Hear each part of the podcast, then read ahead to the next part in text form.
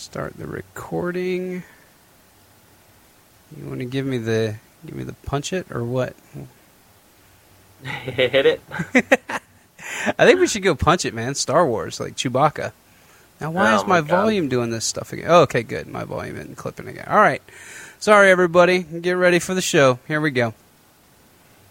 What right does a man have to rule another?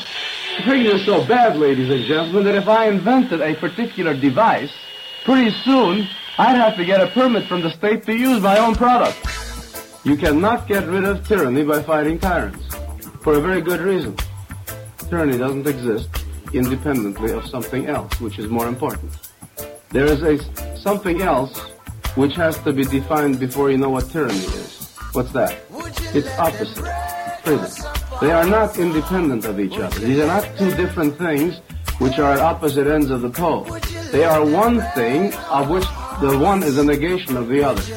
They say, why don't you get into politics? You know, why don't you try to run for office? Then you can create change. You don't create change when you're in office. They tell you what to do. This is how we create change. By getting this information out to the masses. We can do more in one year than someone can sitting in office for eight years. Together they can't break us, we are strong. Divide us and the road leads to destruction. Don't you fall a prey to Babylon. No, never. They want to pull us all in different directions. So they take you from the root and teach you their own truth. Open up your mind, please don't you be so blind. I'm not in it for the fame, I'm in it for. When it's all said and done, we're more than blood. Yeah, good evening, everyone, and welcome to We Are Not Cattle Radio. Just like the theme song says, uh, we're in it for the love. We're not trying to make a whole bunch of dollars here, although if you would contribute and donate, that would make us very, very happy. Uh, you can contribute and donate at wearenotcattle.net, the site that you are streaming from. Or if you are listening to the recorded session, uh, go check out my work at wearenotcattle.net.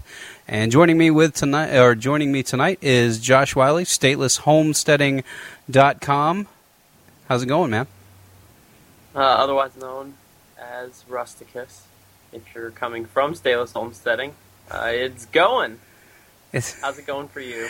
oh, it's Brexit Day, man. So, what better way to start off the show than um, see how the That's why mainstream? I've got my cup of tea. Oh, isn't that sweet? Although tea time is way, it's well past tea time. But anyway, all right. Well, um, what better way to start off the um, the Brexit Day than uh, by listening to how the mainstream media covers this?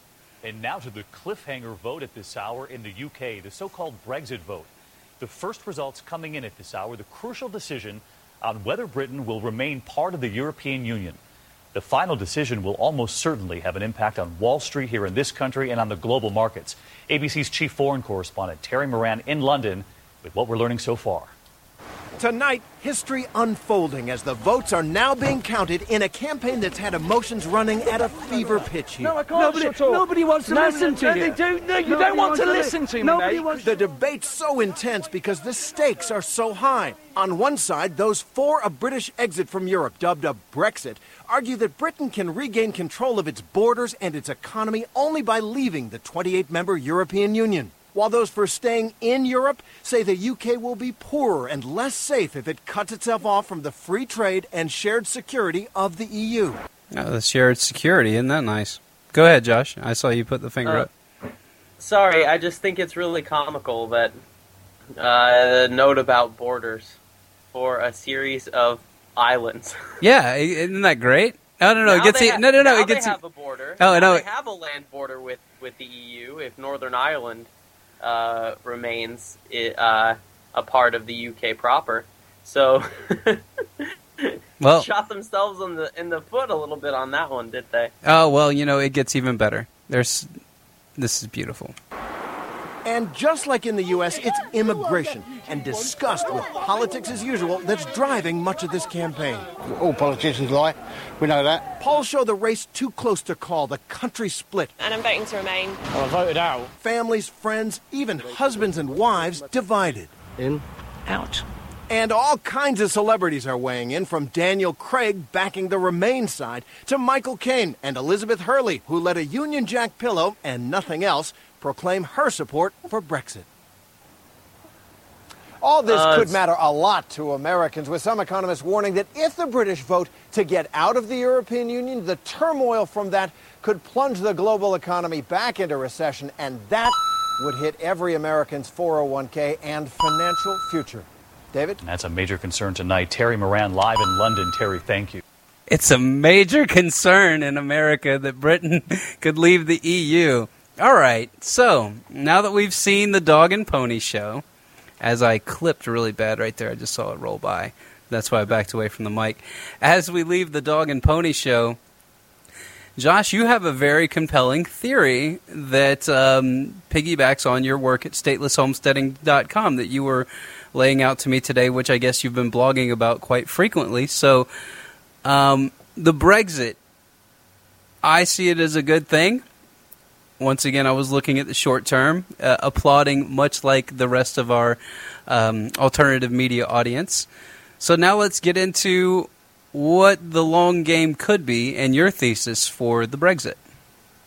Well, it's really fun to watch uh, the EU disintegrate, uh, and that is uh, certainly a process that could make an alternative media viewer cheer, uh, especially with all that these kind of regional federalized uh, systems, oh, the havoc that they create, and, and their ultimate their ultimate end.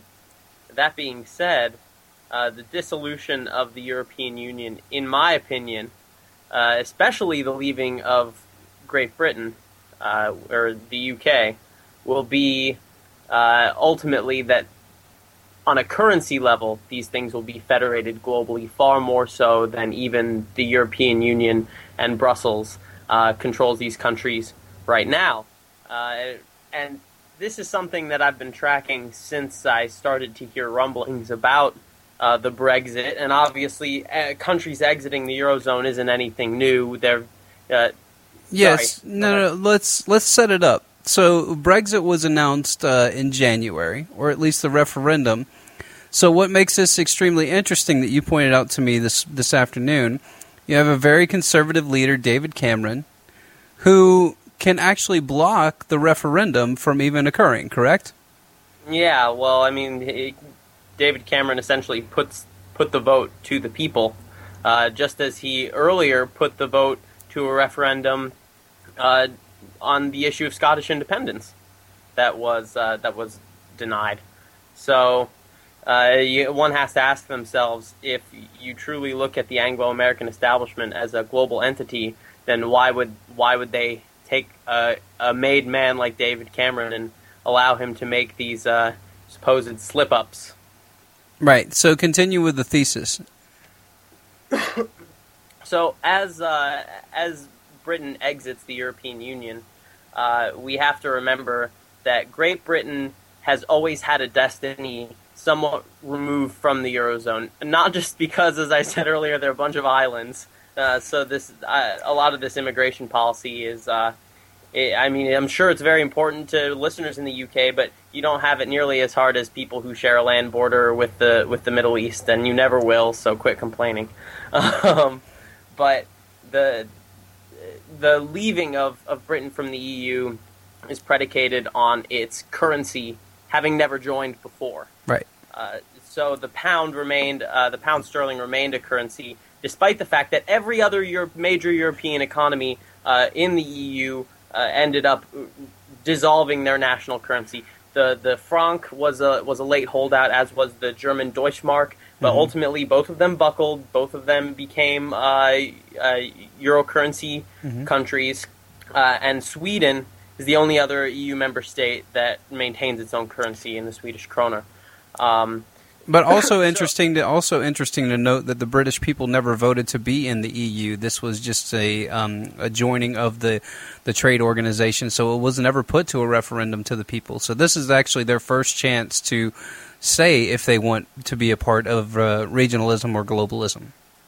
Yeah, so the European Union, when uh, it was uh, originally formed as a bunch of trade agreements back in 1972, Mhm. uh, the British voted to join that trade organization as well as the Schengen Agreement earlier, which is the free travel uh, agreement. Right. Uh, they voted on the, on those things, but those stipulations ended up hooking them into this greater system later on. That again, as you note, they never actually voted on.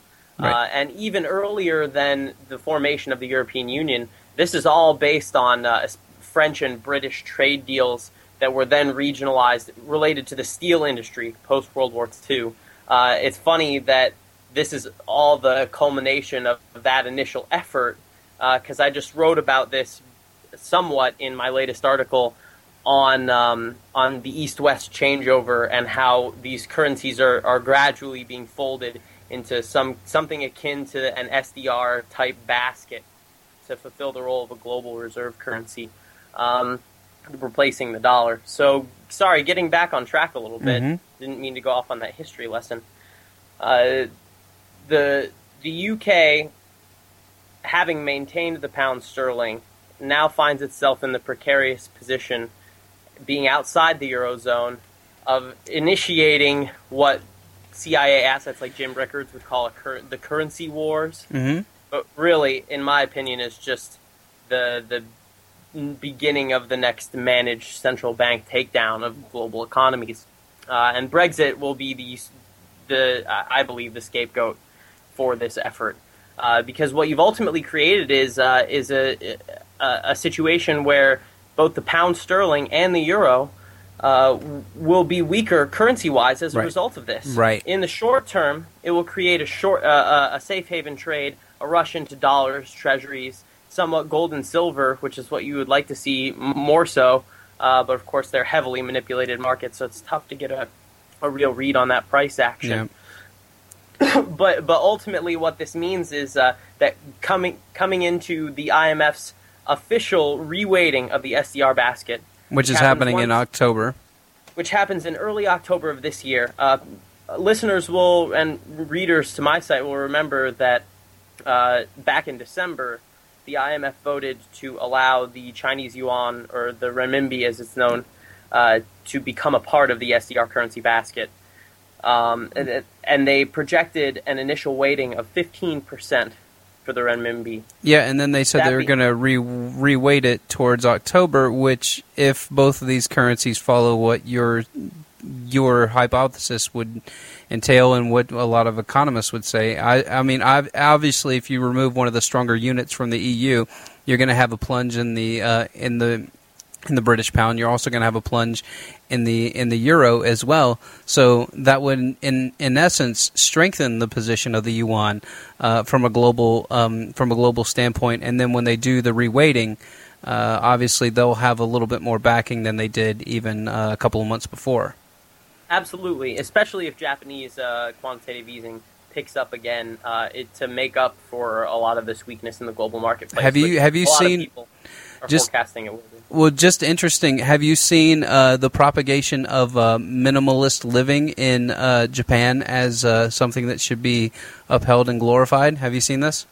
Oh well, to a certain extent, this has been happening in Japan since really the the the rebuilding of the country. Uh, it, you know, I mean, a Japanese apartment uh, has is an average of 400, and Right. 400 square feet, so it's already along the lines of development that the Western world is being forced forced into. Uh, so culturally, this is a this is a long-standing theme in Japan, Right. and it's why the environmental movement in Japan. Sorry, I don't want to go too far afield. No, that's fine. We should touch on it at least tangentially because I saw it on LinkedIn today, and I was like, "Oh my gosh, they're just selling you selling you the idea of being a slave and being poor and being Yeah. Anyway." Yeah, so the Japanese have been shoved into cities, and, and of course the, the explanation being that oh it's a small island, so we have to save space and save resources.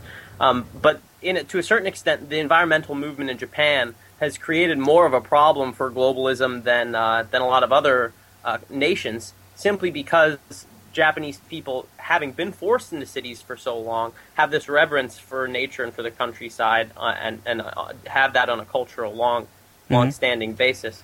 So they don't necessarily see Agenda 21, this model of sustainable development, as being actually sustainable because they've seen it now for 30 plus years. Mhm. Whereas in the Western world, we're just starting to experience a lot of this stuff. Right. So back on track, uh, the devaluation and the and the reweighting of the renminbi and the significance of uh, October and China taking over uh, the presidential position as well.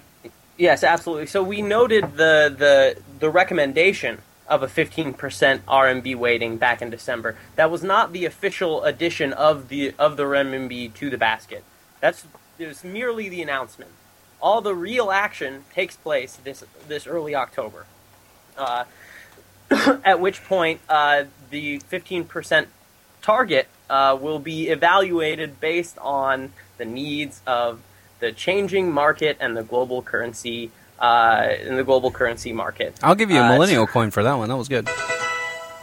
Ex- exactly. So as we as we enter this SDR reweight, we're looking at uh, an environment where the euro will be significantly weaker than it is today, Mhm. especially if other nations take take lead uh, from this Brexit effort. The pound will certainly uh, trade significantly lower than it than it would have otherwise. Um, if this if this event ends up uh, triggering derivatives in Deutsche Bank, we don't know how much counterparty risk Right. risk of Deutsches is held in the city of London uh, as it is. Uh, so that could create a reverberating effect uh, to to the dollar. Uh, maybe maybe treasuries, certainly U.S. equities, already already panicking, Mm. uh, and pension funds, as as your clip noted. Um, but it's setting up a situation where global currencies will be significantly weaker than uh, than uh, the renminbi on an international basis. So you have- waiting. So you have the you have the Hegelian dialectic in full effect, but on a scale that's basically being put outside the purview of the of the normal everyday citizens that are just seeing this as a step towards nationalism, whereas there could be, you know, the internationalists could be looking at this as a um, as a Hegelian dialectic where they create the problem of the currency destabilization. Um, create the reaction from the public as as Britain leaves, as both of the currencies go down. Uh, they proposed the solution, which would be uh, a weighted basket of international currencies, so you don't have these currency wars. You don't, and so they could shift it and then shift the the dialogue from doing regional states to something like a an international world union of currencies to stabilize the world and it doesn't matter which trade agreement you're part of we can have trade agreements between nation states but we really do need to stabilize on this one world currency. So that's a definite angle we need to we need to all take a look at and you know be it what it is with the alternative media you know everybody's celebrating the victory but you know once again pull back and, and, and take a look at the forest for the trees to use a really cheesy analogy. What is the goal? Why would josh had the perfect point when he asked me today. He said why would david cameron let this happen if he was a globalist? Why would he let the referendum take place? Now maybe he thought that they were going to win but i think with him stepping down it just shows that you know it's going to be a long transition process, and uh, I think it says in the um, uh, I, think it says in the Lisbon Treaty it'll probably take a two year transition and then five years for everything to really transition out. So it's it's not going to happen overnight. But the knee jerk reaction from the alternative media is celebrate the victory, and then somehow uh, Infowars and other alternative medias parlayed this, and Trump did it as well parlayed this into this could be a great move for nationalism for the United States. Which, once again, um, I still think that um, I still think that he's going to um, pick Senator Sessions to be his vice president. The more I think about it, there's no reasons for Sessions to come out and endorse Donald Trump so early, unless he was guaranteed uh, a high level position, just playing the politics of the whole thing. And um, unless unless it's uh, unless it's Newt Age of Transitions Gingrich himself. I just don't think that with the establishment, the anti-establishment rhetoric that Trump uh, that he touts, uh, that Gingrich would even work with that. But Again, not not to get too far afield, but Yeah. uh, if if you're running a, a Clinton fighter ticket in the in the eyes of your traditional American sheeple, then Newt Newt Gingrich, the man who brought the impeachment against Bill Clinton, is cer- certainly fits the bill. yeah, well, we that's uh, hey, that's our uh, that's our political coverage for the um, for the show. And it'll and it will never happen again. That's our presidential political coverage, all of 45 seconds. So, um, Sorry, So just to put yeah, go ahead and put a put a capstone on it. put a cap on this segment. Uh, y- you know, the greater aspirations of alternative media and, you know, uh, some of the more optimistic among us might might be right. Maybe this is a, a, a clear victory and the dissolution of the European Union will spell uh, the decentralization of, of trade treaties and uh, a healthier, stronger Europe and world economy as a whole. Um, maybe the PBOC will uh, drop gold from a helicopter for all world citizens, and we'll join the gold-plated puppy society, and that'll be our new reserve currency, and we can make change with barks. Um, uh, the, these are the kind of things. These are the kind of aspirations that alternative media put on these geopolitical events, Yep. as opposed to analyzing them within context. Yep. And I, I just got to say that the Brexit, within the context of geopolitical moves and the things that I write about at my blog, um, it, this is perfectly in line with the grander thesis that I've been establishing over the past few years. This folding into uh, uh, some kind of multi-currency, super sovereign, supranational reserve uh, system, and uh, it, it, yeah, I, I don't know what else. The what to uni- say. unipolar world versus the or multipolar world versus a unipolar world. So, uh, exactly. yeah. So I, I think that uh, it really does come down to one thing. Oh, that sorry, that that was what I was gonna say. What's that? completely forgot. It's important to remember that the UK was the very first Western nation to join the Asian Infrastructure Investment Bank, the AIIB, Mhm. and uh, that made massive global press. Uh, so people should look towards this as a part of this greater East-West changeover and folding into a, into this globalized effort uh, because it it certainly is playing out that way, and alternative media is simply not going to cover it as such. So I think that we can give this to the alternative media. There's a vast ocean of shit that you people don't know shit about. Yeah, that's pretty much spot on. I gave us both a coin for that. That was a pretty good breakdown. All right. So transitioning into the fun stuff, Josh, um, it's time to play the game, man. Oof, I've been looking forward to it all week. Well, I've been hyping it because this is a good one. Ladies and gentlemen, it is time for the Alex Jones NLP version of the show. And um, with us, as always, is Josh Riley, statelesshomesteading.com. Thanks for joining us, Josh. Turn down, turn down my volume here a little bit. Ladies and gentlemen, the reason that we produce this portion of the podcast is so that you can be aware of the neurolinguistic programming and the disinformation that Alex Jones is propagating to now what I would consider the mainstream conservative media. What used to be alternative media is not anymore. So, Josh, we have a few choices for you today. Number one, we have um, Alex Jones gets it right. We have uh, Alex Jones's superpower. We have um, Alex Jones plays the meme. Um, Alex Jones agrees with Josh. And those are your choices. So we have Alex Jones agrees with Josh, Alex Jones's superpower, Alex Jones uses the meme, and Alex Jones gets it right. Which would you like first? Let's let's uh, initiate some common bonds of brotherhood first, Jake. Where where do we agree? You ever wanted to know what an anti-societal weapon system would look like? You're being hit by it. And they write textbooks admitting they are. That's nothing. People go, oh, you're against trannies. It has nothing to do with that. This is a weapon system. This is a joke. This is forced mental illness, and every metric shows mental illness, and I can see it with my own two eyeballs, is exploding. People are acting like babies everywhere. It's because the general public is in a trance state, totally immersed, and their brainwaves in a near sleep state. That's mainstream news. Children's brains are completely rewired in a bad way. IQs are plunging. Attention spans are less than that of a goldfish.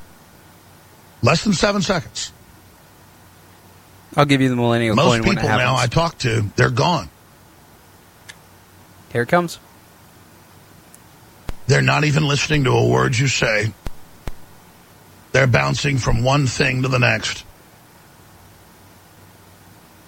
And they're not even alive.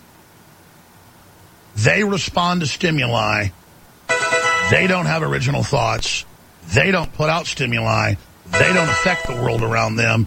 They are nothing but receivers. So Josh and Alex Jones agree, establishing a common bond. As you say, And- it's Skinnerian conditioning. And Jake, I don't know if you still uh, still disagree with me on that point, but I would argue for the listening audience that human beings are largely stimulus response creatures, which is why there's so much effort and research into Skinnerian conditioning. I would agree. Uh, and that it's it's the rare individual who who uh, inserts the, uh, uh, the critical thinking between uh, the stimulus and the response. Okay, so well, we agree. Let me take this volume down before we go back into the uh, go back into the uh, theme song here. Okay, so now we have um, we still have Alex Jones's superpower. Alex Jones gets it right, so we don't bash Alex Jones, ladies and gentlemen. This is just kind of pointing out some stuff. Alex Jones gets it right. Alex Jones's superpower, and Alex Jones propagates the meme. Which, by the way, I will be sending this segment to No Agenda. Does the superpower have anything to do with super male? So that's the question. What is Alex Jones's superpower? Uh, I gotta find out. Lay so, it on me. well, no. What is it? What's your guess? Huh. Uh, hand-picked Chiapas beans. All right, here we go. All right, so let's find out what Alex Jones's superpower is. When I was a kid, I had like HD vision. I could like see ants like 30 feet away walking around the ground. I'm just crazy. It's crazy. I can see like nebulas and, and the stars at night and stuff. Sure, you could. Superman vision, not anymore. Like the doctors when I was like 10 said it was beyond 2015, but they, the measurements didn't go better. I was superhuman, but the I was off the charts with my measurements of how well I could see. All right, so here we go. And then I started drinking. All right, so we have left. We have um, Alex Jones propagates the meme, and Alex Jones gets it right. Give me the meme. Okay, good. I'm glad you're finishing with this because we're going to finish with something very similar. So we're going to the meme, everyone. Good luck. I had told people we were going to sell out of ancient defense, uh, and we did, but we got more in. I told folks we were going to sell out of uh, living defense, which is the ultimate parasite detoxer with 27 known ingredients to flush out safely and healthily parasites, you name it. From little organisms right up to worms, you name it. Well, we would have sold out, except they went, oh, sorry, we gave you a glitch. We had over a thousand bottles extra than what we thought. Glitch. they he, they they gave him a glitch. Did you hear that? He didn't even he didn't even use it properly. I mean, you had it set up, Alex. You were going to give the good sales pitch, and then they gave you a glitch. Here it is. Alex, Alex, you run a you run a fucking WordPress blog. You've got some WooCommerce plugin. It's got the little inventory button. You just it's a little form. You you put in the number. It goes up or down automatically as you add or subtract inventory. It's not it's not a glitch if you add a thousand extra bottles. They gave him a glitch. Listen, It they gave it to him. do that. They gave it to him. Listen. Organisms right up to worms, you name it. Here it is. Well, we would have sold out, except they went, oh, sorry, we gave you a glitch. We had over a thousand bottles extra. We gave you a glitch. All right. So, all right. Well, last. Um, whoa, gotta turn that down. All right. Sorry about that, everyone. So, the last one, Alex Jones gets it right. This is part of our solution segment, which we're going to start airing at the end of the show. Five minutes um, of what you can do to actually affect change. So, here we go. Alex Jones gets it right. Here we are. We got to take time out to be human, to, to garden, to hunt, uh, to engage in carpentry, uh, to engage in painting, to engage in learning a new language, to engage in going out fishing, and, and just in involving ourselves in normal human activities and just turning the televisions off. There you go. Very nice, Alex. Thank you so much, and we will close out our segment here. When so, Josh, thank you so much for joining us on the Alex Jones NLP. You will be winning nothing because you guessed neither one of the questions correct, and um, I was close though. uh, next time we'll get those superpowers kind of nailed down for you. So, I could have sworn it was the beans. All right, so now we're on to our next segment, and this segment is the fun one that I've been waiting for all week. And this is our alternative currency segment. So we are going to talk about what has happened in the past week and a half with our beloved Bitcoin. And so now we are seeing what the possibilities of this said coin could be. And believe me, folks, it is alarming. So let us um, let us wander into the digital woods, shall we, Josh? Sure thing.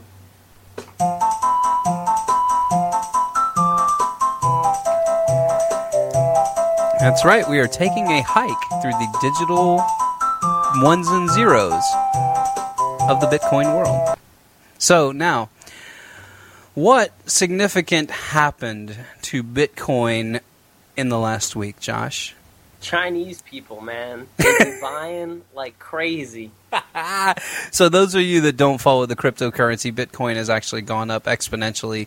Um, starting three weeks ago, uh, it went drastically up to 770 ish uh, from a $400 mark. So it was a pretty pretty good spike, uh, and then Re- got really starting last November when we were around 220. yeah, and, yep. Um, and are up are up around these levels since. Yeah, and we were, and we both have read. Um, actually, Josh has read the latest one. I have not. Uh, Cliff High actually runs a very interesting Webbot report that he's constructed uh, utilizing uh, machine language to go out and grab some of the common terms that are used in our nomenclature uh, on the web to in essence try to model a future predicted model of what will happen. And he's predicted some really interesting things with this with this algorithm. Josh do you want to expand on what i just said? And you can you kind of understand the uh, the ins and outs of it a little bit better than i do. Well, it's a predictive linguistics system using uh, web crawler spiders, uh, and he analyzes this data based on his uh, uh, presumption that all human beings are to a certain extent psychic, and that this psychic intuition is leaked through use of our language uh, in in terms of uh, certain phrases or certain terms showing up I- incredibly out of context. Uh, so some of the examples he uses are example, you know, if the word battleship was showing up in a gardening forum uh, over and over again, just Mhm. completely, completely out of out of out of the blue. And of course, the whole method is is closed source, so there's really no way to tell exactly what's going on under the hood here. Right. Um, but he's had some really interesting calls over the past few years. Um, a lot of it, uh, the timetables are off. A lot of it uh, doesn't come to fruition at all. yeah Uh, but but sometimes there are just very strange, specific things that it gets uh, to the day correct. Yeah. Over the past six months, Bitcoin prices have been one of those things. Uh, ear- early last year, uh, one of the the the event that made me really start to look at this thing was that it had predicted the collapse of a major American silver supplying mine. Um, three and a half months before the Kennecott uh, mine collapse uh, out west, which is was the largest silver producer in the continental U.S. And he also predicted the um, the fires in uh, in uh, Canada as well. Yeah, and also a lot of segments about about Canada and Northwest uh, being on set ablaze. So let's let's talk about Bitcoin not only as a currency, the the obvious rise to superstardom over the last couple of uh, couple of weeks, and as you alluded to, last couple of months. But what we need to look at is the is the integration now that has come about with PayPal. What do you think? What does that symbolize for you? Hmm. Well, I, we were talking about this earlier this week, and I don't necessarily know if you can call this uh, a cryptocurrency specific move. Right. Because uh, I mean, with all these changes like reCAPTCHA, VPN services be beginning to be blocked. Yeah, let's let's start talking about that too, because uh, for all of our nerds out there, this is we're we're about to go high level nerd on you, and if um, if you're not Well, very it's- nerdy, it's- then just important. yeah, It's if you're not really nerdy, nerd then just try to stay with us. We'll break it down as as simple as we can. So, um, describe what's going on. We'll start with the VPNs, and then we'll build our way up to PayPal and Bitcoin. So, well, I think we should maybe start with the foundation of the uh, of of the uh, what what's it called?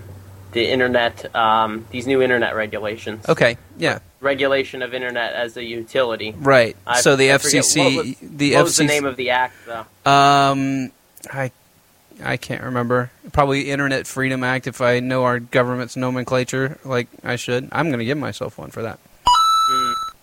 Oh man, this No, it was the um, it was. Oh my gosh, what they talk about it all the time. Um, the oh well, oh it'll come to me. You, you just anyway. Describe what's going on. So this uh, the net neutrality. Thank you. Uh, so uh, uh, You get one.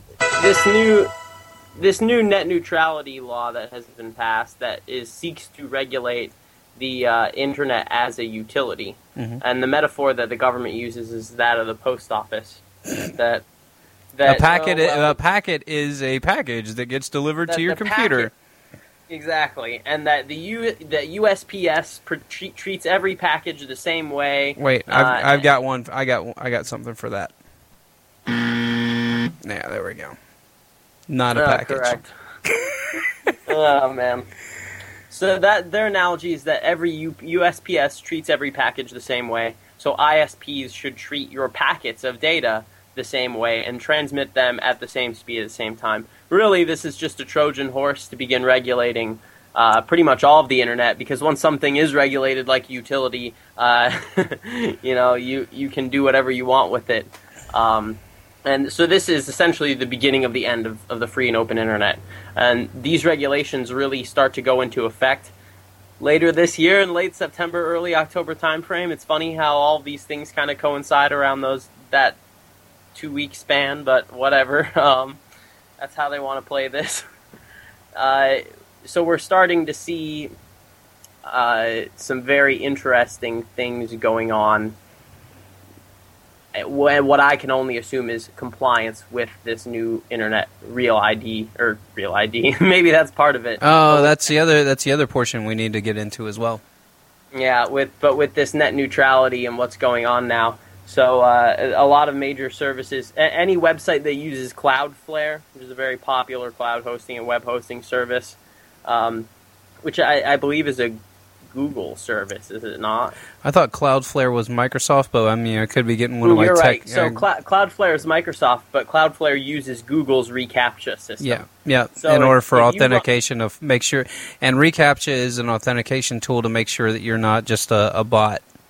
Yeah, so uh, Re- reCAPTCHA has begun triggering on pretty much everyone's website if you're using a VPN. I'm sure VPN users have noticed this. A VPN, by the way, is a virtual private network. Yeah, Uh, and explain to and explain to the users that aren't you know super tech savvy w- what the what the um, benefit of using a VPN would be for a free and independent human being. So VPN essentially just inc- uh, it shoots all of your web traffic through an encrypted tunnel and spits it out somewhere where you are not uh, to make it seem as if your computer is uh, is somewhere that it's physically not. Uh, it changes your IP address Okay. essentially.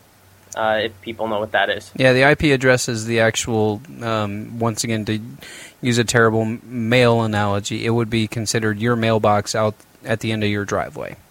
Everybody has a s- specific one, a specific number and address and MAC address, but machine access or what is it? Machine address code? Is that what that is? MAC? I can't Yeah. remember.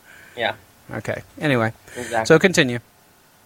Uh, so, th- not only has Google's reCAPTCHA system begun kind of blocking VPNs, um, but PayPal, uh, and this happened to you as well, Jake, if Yep. I'm not Mhm. mistaken. Uh, PayPal uh, used to support two-factor authentication for um, the for signing in from different locations. So if it noticed an IP address was new or uh, unfamiliar, it would send you a text or an email. You'd have to enter a security code, and then you could log in freely. Uh, whereas now, uh, whenever I try to log into PayPal using a VPN, again, I'm a perfectly legitimate PayPal user. It's my real name. It's my real PayPal account. I'm not trying to scam them or anything. I simply like digital privacy.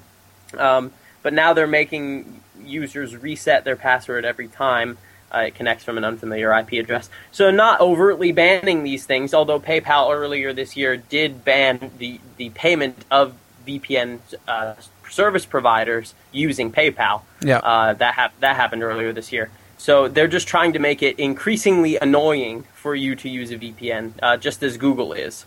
Um, and then, of course, the icing on the cake, Jake, uh, which I guess brings us back to the point of this segment, is Coinbase's integration with PayPal. Because immediately after we had that conversation on the phone, Jake, about all of this stuff, I sat down to my Coinbase account, uh, which is a draconian service and terrible, anyways. Yep. But I, I sat down to see that Coinbase and PayPal uh, have now begun their integration process, and uh, one can buy or one can buy bitcoins using PayPal uh, and sell them, or excuse me, can sell bitcoins using PayPal and can buy them using PayPal linked debit or credit cards. That's right. So, I mean, this is something that would have been unheard of six, eight months ago, but um, it, it just means that Bitcoin users, if you're not already Mike Hearn should have been a wake up call to all Bitcoin users. But if you don't already know, Bitcoin is actively under assault uh, by not the core protocol so much as it is through the payment gateways and know your customer laws, Mhm. uh, as, as well as startups like that have insidious um, uh, connections, like the blockchain company started by Blythe Masters, who was the the inventor of the credit default swap, and uh, as, as well as uh, the chief uh, market rigger of silver over at J.P. Morgan for many years. Right. Uh, or take Xapo, for example, another Bitcoin startup that uh, has on its board as of directors Larry Summers. Oh, he's a good guy. He didn't Exactly. engineer anything for the U.S. economy that was bad. Mr. Cashless Society himself. So what we're seeing, Jake, essentially is that we covered this earlier this year on your show. The R3 consortium, Yeah. building that's building upon Ethereum, trying to make their one world currency vision. You've got a lot of private banks and governments trying to use blockchain technology, but they're also still actively trying to take as many transactions off the Bitcoin blockchain as possible, put them into these payment gateways and systems that are closed, closed ecosystems like Coinbase and PayPal Yep. to the point where they're just kind of ambiguous systems and Bitcoin loses what's what's so important and special about it. Yeah, and the the thing that is so important and special is the decentralization and the ability to not have your your ability or not have your your funds be tracked and traced. If you would Well, like that's to, if you would like to, you know, shop anonymously, that'd be great. And the other thing that we need to get into as well, uh, you were going to say something also, but we also need to talk about uh, the marking of coins too. This is also very important for people that are freedom minded as well. Yeah, so I mean, the two those are two things that Bitcoin users hung their hats on for a long time: uh, anonymous payment structures, which Bitcoin really is not. There are plenty of blockchain analytics Sure. companies that that can. I mean, if you're really crafty and you're doing blockchain hopping between these anonymous coins, then yeah, you can get away with some stuff. But uh, uh, you know, by and large, if you're staying within Bitcoin, even if you're using CoinJoin like services, they they can track you. And this Mm-hmm. is just what's publicly available. So who knows what else is being worked on behind the scenes? That's Blockchain.info. not- yeah, that, that well, I mean, the Bitcoin blockchain is public, so it's its Yeah. greatest strength and one of its greatest weaknesses. Right. Uh, but the, the so that I don't think people should really hang their hats on too Mhm. much anymore, and I don't even think you can really hang hang your hat on a decentralized Bitcoin a, any longer. Mhm. It's certainly more decentralized than the payment gateways that we have now. Yeah. uh, you know, like the Fed wire system or SWIFT or something like that. That being said, you, you know you've got recursive uh, and light wallet clients where you know Electrum is one of the most popular. Mhm. It's a desktop wallet. Uh, Electrum is running a couple thousand servers worldwide uh, and serving hundreds of thousands, if not millions, of, of clients. Right. So that's not that's that's not a lot of servers. If we look at the production of Bitcoin in terms of mining, uh, it's pretty much five Chinese Chinese mining conglomerates that control the majority of the hashing power of Bitcoin uh, to force core protocol changes. So it's not a decentralized platform anymore either, you No. know. Uh, but what it is is something that you can't turn off with a flip of a switch Yep. if if you use it the right way, if you maintain your own wallet as opposed to keeping your coins on an exchange like Coinbase, if you're uh, conscious about you know spending from uh, wallets using change addresses and HD wallets properly, uh, securing things with hardware wallets, you can be your own central bank, and you can make payments to anyone anywhere uh, without anyone coming in and you know freezing your account because uh, you know you you didn't pay the government their fair share. yeah, exactly. year. Or or or you know the theft of the banking class where they steal for a transactional fee. Exactly. So the part of the thing that's so disturbing about this Bitcoin PayPal integration uh, is is kind of like the way that these Bitcoin credit cards and debit cards now operate, Yeah. where people are being asked to keep their their bitcoins in an account that's off the blockchain for all intents and purposes. Right. It's not really under your control. Right. But you keep it there because it's convenient because you can swipe your card Yeah. or or you can use your PayPal account to shop on eBay with it. Yeah. Uh, so once they've got you back in using Bitcoin as just an interface into that dollar exchange system, they've got you. Yep, they got you right back on the reservation where everybody tried to leave, and that's what the that's what the major concern was when we were talking about how we needed to keep this separate from from USD. I mean, that's that's in essence what it had to be. It had to be separate from USD. It had to be separate from the dollar. It had to be separate from a conversion. You had to make it a little bit more difficult. And like you said, you know, the convenience of this is far going to outweigh um, from the, the casual Bitcoin user. It's going to far outweigh the um, ancillary properties which you and I just described. Yeah. Well, and the frustrating thing, Jake, is that all that's going to happen for people who reject that system, uh, decide to keep their coins in their own wallet and not use Coinbase's off-chain transactions and things like this. Mhm. Uh, they're all they're going to do is find that using Bitcoin has become infinitely more expensive for them. Yep. Because as there's less transactions on the blockchain, then by necessity, uh, it, it costs more uh, to To run the servers, yep. the tran- the transactions that are happening. Mhm. So you're you're going to be spending you know exorbitant fees to to to send Bitcoin places when if you just kept it on Coinbase or in your Xapo account or wherever, uh, there's no fees and it's instantaneous and you can use it at Starbucks. So, So- the overarching theme is that it's going to be becoming for the casual user it'll become more socially accepted but from a once again looking at it from a long-term perspective playing the long game it is definitely a onboarding platform to a cashless society which uh, scares both of us Well, Bitcoin is really great for if you're a person who wants to avoid capital controls or move your money globally. You can do that with cryptocurrencies. That's or get out of the british pound Yeah, or or you know, pay your bills in it. You know, Right. I I pay some bills in Bitcoin, and it's a fantastic experience. Um, but the real dream of Bitcoin was, at least initially, that it would be this kind of thriving alternative internet economy where people would be exchanging the coins directly. And what we've seen instead is that it's pretty much just an investment vehicle and Yeah. a trading platform yeah a really good one, uh, but the the volatility makes it difficult to be used as a as a real currency, um, which, you know I again don't get me wrong I love be I love the ability to spend it. I love that I have one more option for an investment vehicle outside of the you know the Dow Nasdaq uh, savings account negative interest rate global chaos that we're being offered right now, but I mean, you know, if, in terms of asset allocations, uh, again, I'm no financial advisor, but you know, the these kind of moves make it hard to be more allocated into Bitcoin than anything like 10 or 20 percent, and that might be aggressive for even most people. No, I would agree. so we got about ten minutes left. Let's um. So Josh and I have been kicking the idea back and forth, putting together a better structure for the show, and I think that we're getting into a, a better cadence with the with a newer format. Obviously, just bringing in some other um, bells and whistles um, from the soundboard and things like that to to spice up the conversation, but also uh, we want to present solutions in the end. So, Josh, if you want to spend a couple of minutes talking about your current solution, um, Josh and I are on two very different ends of the spectrum.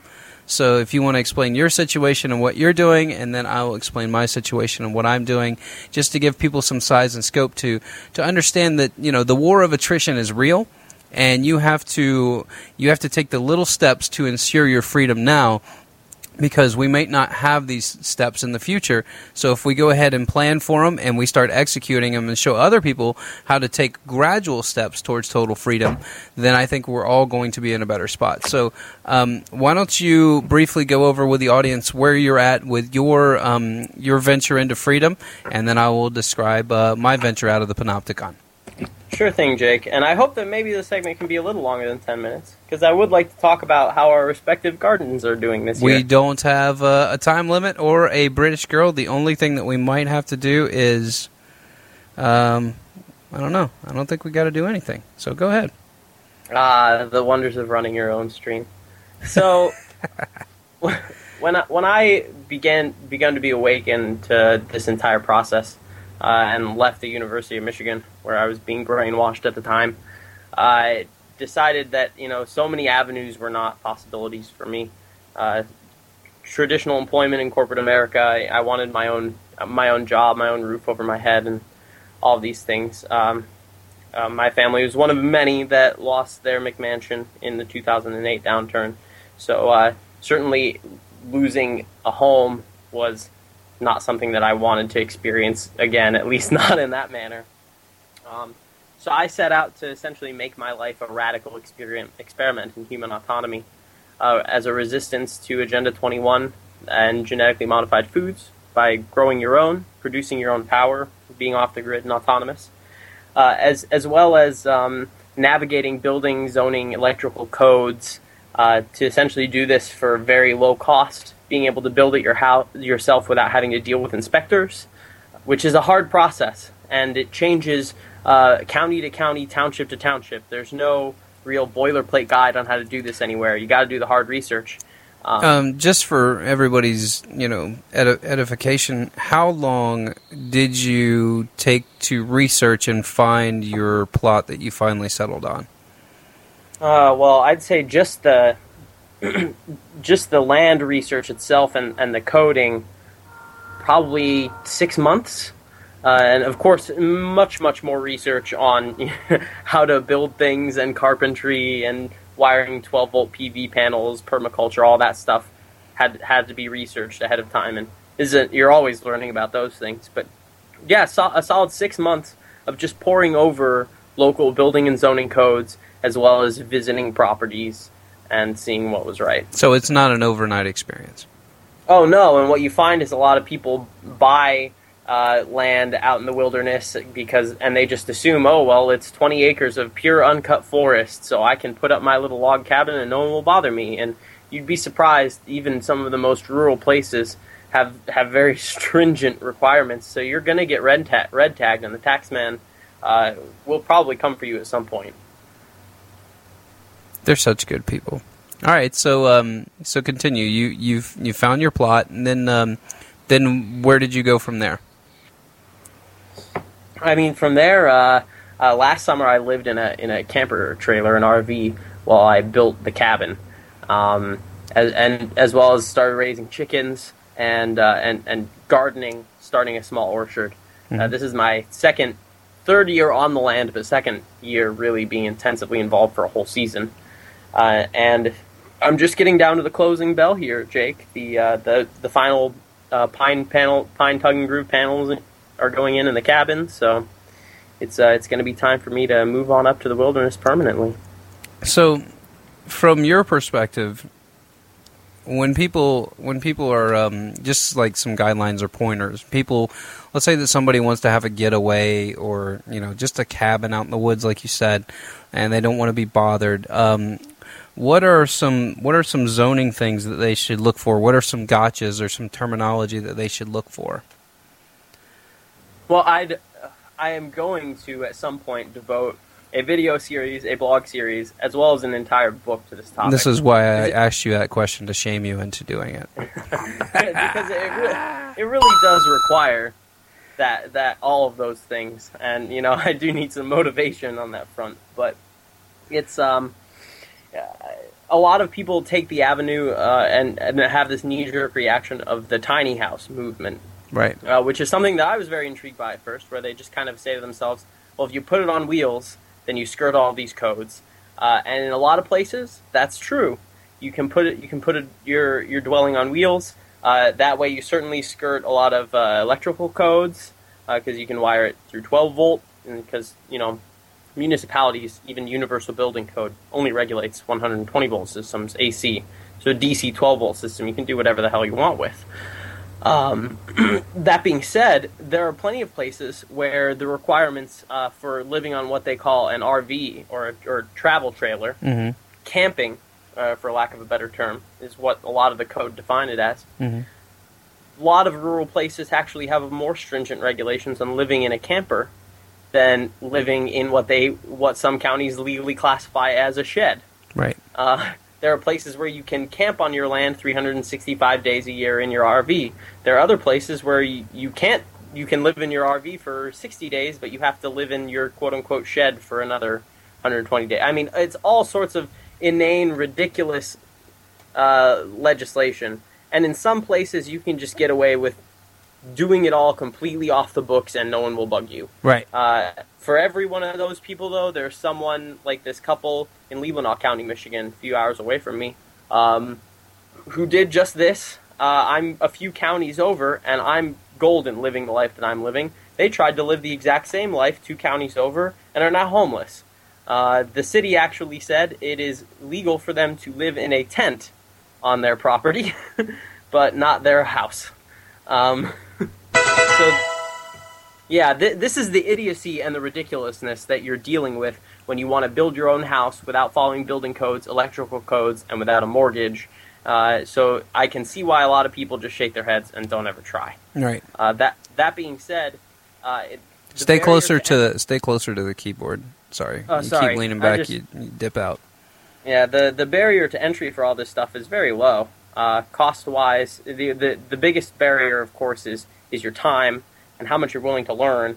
Um, because you know you can you can sure you can spend you know sixty eighty thousand dollars on a really nice piece of raw timberland or farmland and, and make your stand there. Right. Um, but you could also buy what I call junk land. You know, buy pure uncut sections of the wilderness that are half an acre, one acre, two acres, uh, and you know for seven, eight thousand dollars, maybe even cheaper in some places, and just and just start. You know, go up there every now and then as you find somewhere that's amenable to the zoning. You know, start framing walls, uh, start leveling building sites, uh, start clearing out bits of land to grow uh, food. I mean, even if you have no intention of, of living in these places, if you're stuck in a city somewhere and you don't like the idea of community gardening or you don't have a community garden, uh, you know, build your own community garden or your own personal family garden if you don't have access to this kind of stuff. But, you know, I, I don't know. That's the, fundamental approach to kind of wrap this little explanation up is um, most people, when they set out to do these kind of things,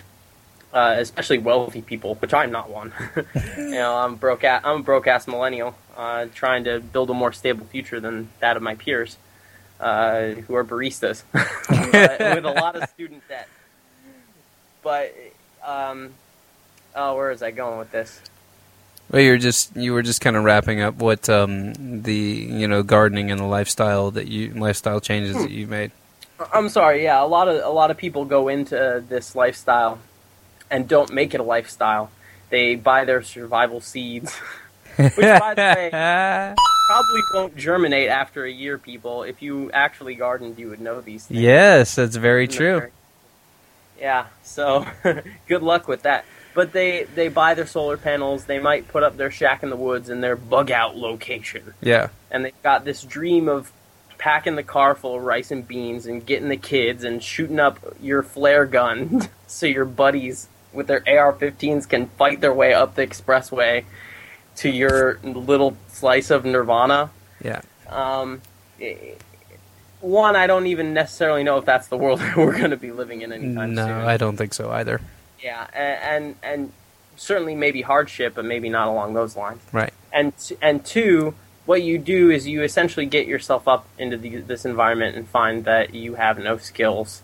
You're not, you're not to deal with the world around you. And furthermore, Mhm. this is the important part.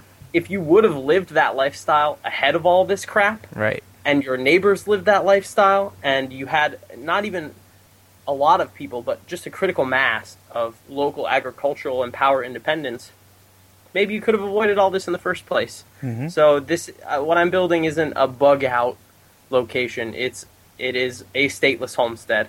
Uh, it's a life, and hopefully a guidepost for other people who want to follow a similar life. And that's why I call my blog statelesshomesteading.com. Which was supposed to be a video blog. Yeah, I'm giving myself one for that. All right.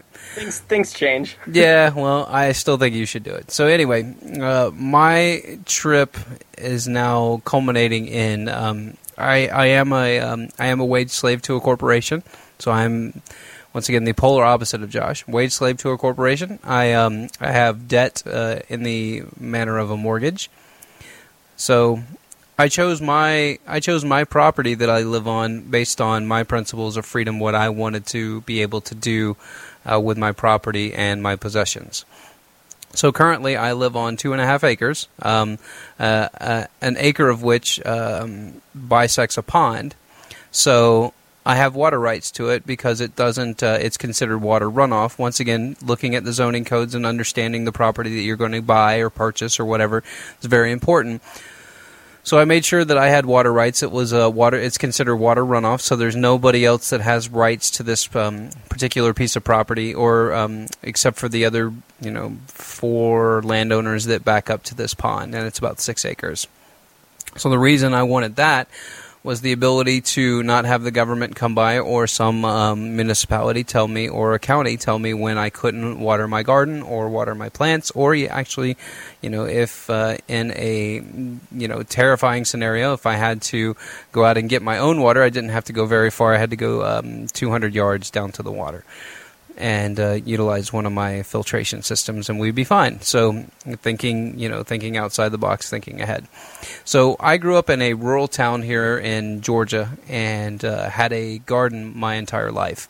Uh, talking to my parents uh, this week, we had a great conversation about what uh, what uh, what the United States was like when when they were getting older and when they were growing up uh, how it differs. And one of the things that my father uh, said that was really interesting, that I found was interesting, is that people used to work um, Monday, Tuesday, had a half a day Wednesday, and then would work Thursday, Friday, Saturday, and then have Sunday off. Uh, so it was a different work schedule back then. But um, the reason that everybody got uh, Wednesday afternoon off is that uh, Wednesday afternoon, uh, once again, this is right after World War II, was the time uh, for you to go home and work on your garden.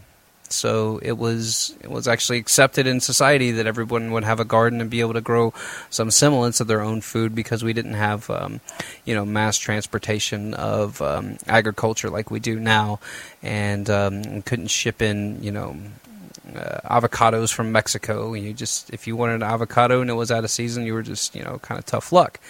And my mom also mentioned that when they got uh, oranges for Christmas, it was a huge treat because uh, oranges just weren't around. They were really expensive because it was wintertime. So just understanding that and growing up in a house that um, always had a garden, I um, I was one of the one of the kids that um, my mom would. I was the youngest, so my mom would draft me out there to go and um, work in the garden with her when I was uh, ten years old or twelve years old. They um, that was my first time uh, experiencing the actual building of a garden, starting from uh, tilling up the soil to creating the rows to weeding it out to planting the seeds to watching the seeds germinate to pruning the seeds to pruning the plants. So I had um, I had roughly ten years of experience uh, from the time that I was six or seven, going out there and helping my mom plant squash or whatever, uh, to the time that I was uh, 17 years old. Um, I always had a garden, so I had a skill set that um, was easy to use uh, once I had my own property and I knew exactly what to do. You know, as far as tilling it up, where to plant it, where the maximum sun is, where to plant the crops, and so there's all these little things that we can do to be number one self-sufficient, but number two to be, as like Alex Jones said, get back to normal human activity and the reason that we have matured this podcast and the reason that I have is because I've matured as a human being. I, you know, three and a half years ago, I was ranting and raving, screaming at everybody, trying to get them to pay attention to the idea of globalism and how dangerous it could be to your sovereignty and to your individual liberty.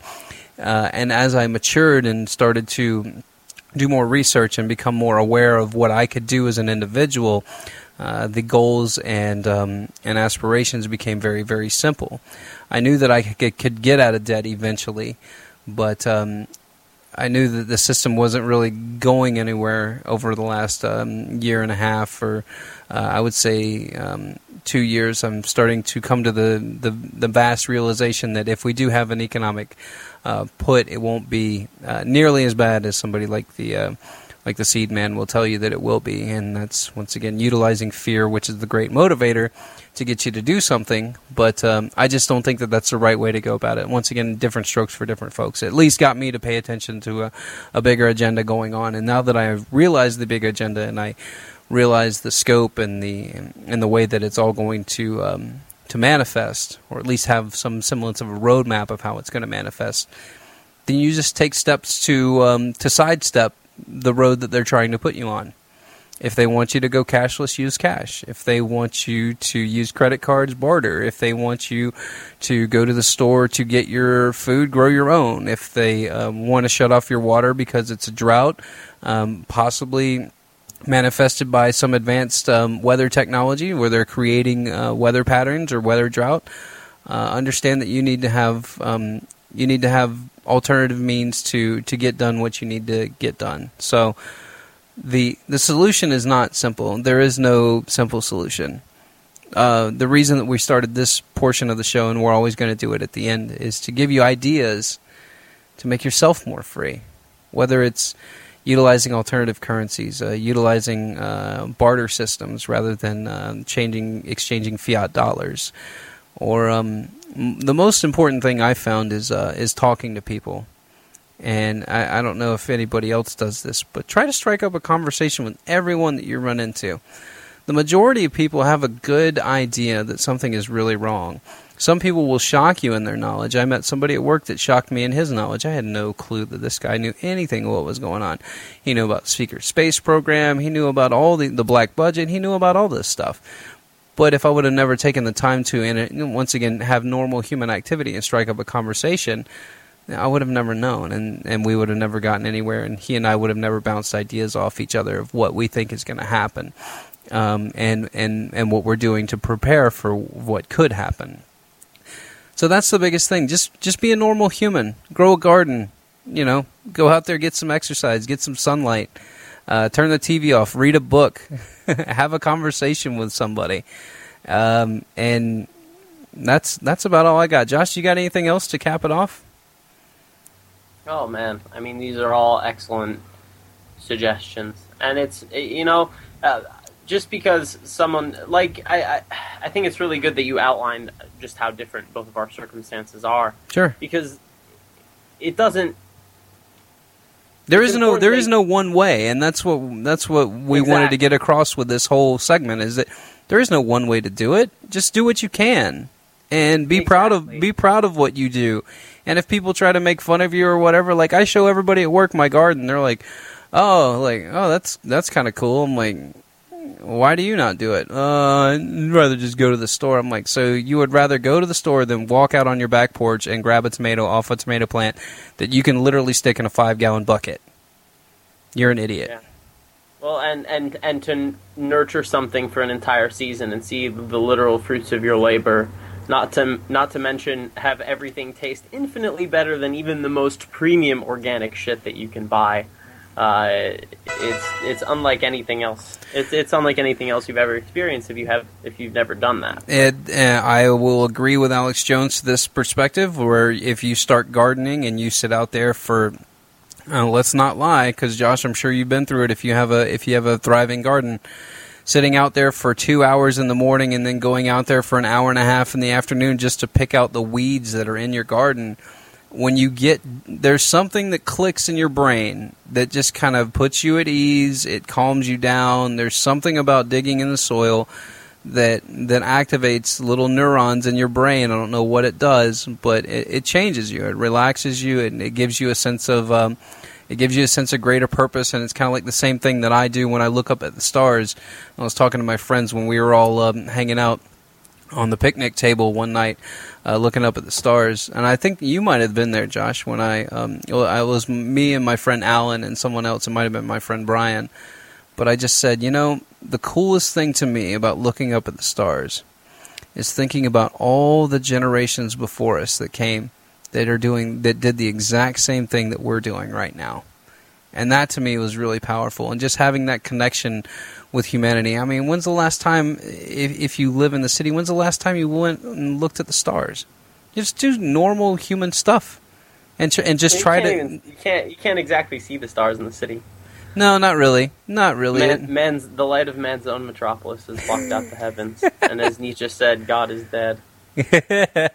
All right, man. Well, I think that's going to do it for the show. You got anything else, or are we done?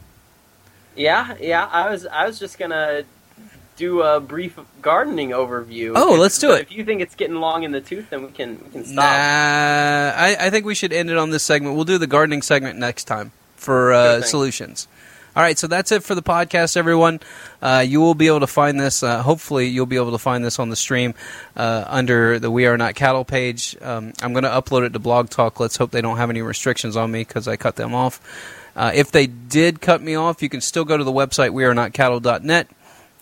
Uh, search the podcast. I will post it on its own separate page, which will be going up this weekend. I'll put all my archive shows on there, changing the RSS feed, so you'll be able to find all the old archive shows there.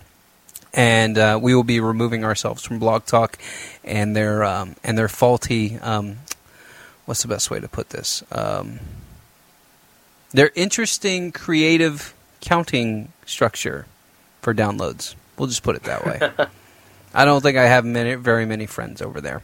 But that's it for the show, everyone. Remember, get a for, get a friend, get informed, get involved, and uh, rise above the rhetoric, and you know, just um, well, damn, just be a human. Peace, love, and liberty, everyone.